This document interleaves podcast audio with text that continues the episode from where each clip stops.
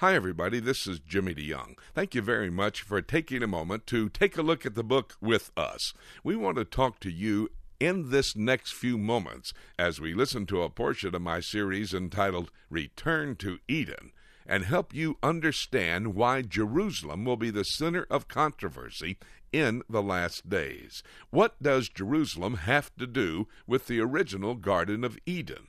Well, I can tell you this even before we take a time to take a look at the book. It is key in understanding why Jerusalem will be so controversial just prior to the return of Jesus Christ. This series, Return to Eden, deals with all the issues you need to know about. Take a moment with us. Let's listen, and then I'll tell you how you can get your own copy of Return to Eden.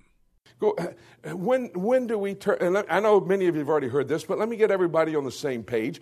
Go to Job just a second, chapter 38, and let's see if we can determine, since the Bible does not specifically any place say this is the day that God created angels. In the 6 24-hour days in Genesis chapter 1, it does not say, and God created angels. It does say by him were all things created. It does say that in 6 24-hour days God created everything in the heavens, the earth, and all that in them is. It does say that, but it never says, and this is the day that God created angels. So we go to Job and we get some information in chapter 38. You remember chapter 38 of the book of Job? That's when, after losing everything except his life, he's lost his health, his wealth, his wife, his family, everything, and his so-called friends come to him and say, why don't you just denounce God and die? And then God says he better have a visit with Job. And he comes to have a conversation. And he speaks loud enough so all of Job's neighbors can eavesdrop on the conversation. And this is the conversation in chapter 38. And the Lord answered Job out of the whirlwind, and he said, who is this that darkeneth counsel by words without knowledge? Gird up now thy loins like a man, for I will demand of thee, and answer thou me. Where wast thou when I laid the foundations of the earth? You have a problem? Where were you when I laid the foundations of the earth?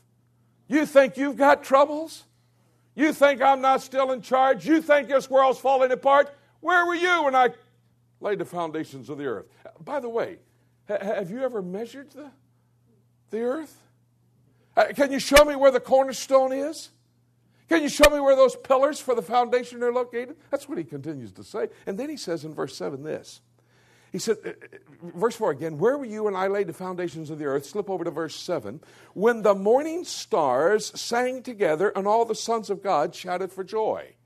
Now, morning stars and sons of God, terms referring to angels.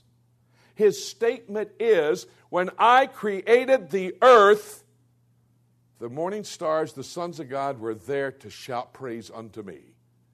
The angels were on the scene. Now go back to Genesis chapter 1.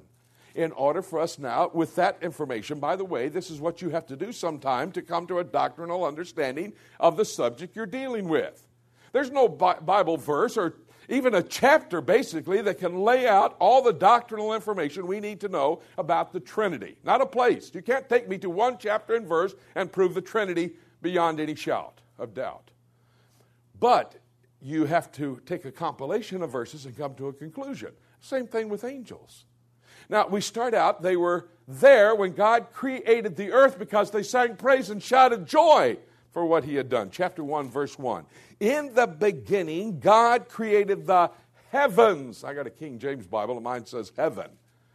I'm sorry, people have said that I ought not to do this because the King James is holy. Glory to God, hallelujah.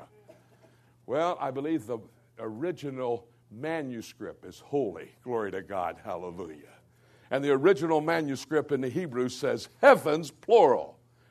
And if it's not heavens, then Paul contradicts the Bible because he said, I know a man who went to the third heaven. I think he's talking about himself, 2 Corinthians chapter 12. Who he's talking about, it doesn't really matter, but he knows somebody who went to the third heaven. That means there are at least three heavens, the third heaven, the second heaven, and the first heaven. So in the beginning, God created the heavens. Now notice the next phrase, and the earth. You know what he left out? Angels. In the beginning, God created the heavens. He just didn't put in angels. Now, how do I know? Chapter 38 of the book of Job. Angels were there to shout when he did what? Created the earth. So if he created everything, and he created the heavens first, and he created the earth in Scripture second, the angels had to be slipped in there just before the earth came so they could shout and say, praise God, look at the job he did. Man, that was great. So there's where angels come into existence. Now, were they all good angels? Absolutely. What does Genesis 1:31 say? Abundantly excellent is everything I have created. There was no sin. There were no fallen angels in the first 6 days of creation. He was created perfect. He was in the Garden of Eden. We'll get to that in a moment and show you in Ezekiel 28. He was there in perfection without sin. Now, he does sin. Because in chapter 3, verse 1, the main chapter we'll be looking at this morning, in chapter 3, verse 1, in the form of a serpent, he is in the Garden of Eden. And no longer is he Lucifer, his name, in the beginning, but his name has been changed to Satan, a deceiver. What happened? Well, remember in the Garden of Eden, he was an observer of what was going on. Go back to Ezekiel chapter 28 just for a second. Ezekiel chapter 28, this will give us a bit more insight into Lucifer. Lucifer, and we get that name, Lucifer, from over in, we'll go to Isaiah chapter 14 as well, so get Isaiah 14 and Ezekiel 28 together. How art thou fallen from heaven, O Lucifer, son of the morning? That was his title. See the morning stars, the sons of God, Lucifer. How art thou fallen, Lucifer? That's in chapter 14 of Isaiah, but chapter 28 of Ezekiel, starting in verse 13. Thou hast been in Eden, the garden of God. And then he explains how beautiful this angel was. This one angel, Lucifer. This one angel, Lucifer, who, as you well know, the cream always comes to the top of the milk, doesn't it? And the best would come forth. And God is going to do something special for him. Thou, verse 13 again, thou hast been in Eden, the garden of God. Look at the last part after the description of how beautiful he was. That in the day that thou was created. In verse 13. Verse 14. Thou art the anointed cherub. He was a part of the class of angels referred to as cherubim. Cherubim is the plural for cherub. And so he was the appointed cherub. And it says, and I have set thee so. Thou was upon the holy mountain of God. Now that's an interesting phrase. There is some debate by some Bible scholars. I don't consider myself necessarily one of those. I do consider myself a Bible teacher. But there's a debate as to what the holy mountain of God is talking about. Let me tell you what I believe it's talking about. Holy mountain of God is used 18 times in the Old Testament. It's used 2 times here in the book of Ezekiel chapter 28. The other 16 times it is always referring to a place on earth.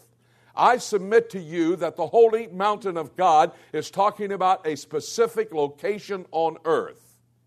And I submit to you that specific location is the Garden of Eden. You don't rip out of context a phrase that has in a hermeneutical, hermeneutics, the system of interpreting the Word of God, a hermeneutical principle that is talking about the Garden of Eden, and in every other location it is talking about, without any other explanation, a location on earth. So the Garden of Eden on earth in the context of Ezekiel chapter 28, this angel, Lucifer, was in the Garden of Eden in his beauty, appointed as the most prestigious of all the angels created, the place of prominence overlooking all of God's creation. He is in that position, appointed by God himself. And in that position, he can observe all of creation. And he watches as God in Genesis chapter 1 and verse 26 and 28 gives dominion to man. And he says, why didn't I get that? I am the most beautiful of all the angels created. I am in the prominent position. I am looking over all of creation. And now he goes to someone lower than the angels, selects humans to put in my position that I should have dominion over all of creation. Thank you for taking a moment to listen to a portion of a series I have entitled Return to Eden. I talk about the Garden of Eden, the beginning and the end. I talk about sin in the Garden of Eden and how that would then conform to what Jesus Christ did when he was crucified. I talk about the sacrifice in the Garden of Eden, the battle for Jerusalem, and the Messiah's throne room. All of these studies are a part of the 5-hour series, a 5-part audio series on CD that is available for you if you would like to purchase it and have it for your own individual study.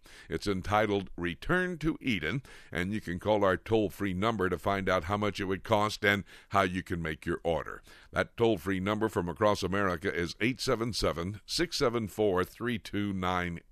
Again, that number, 877-674-3298.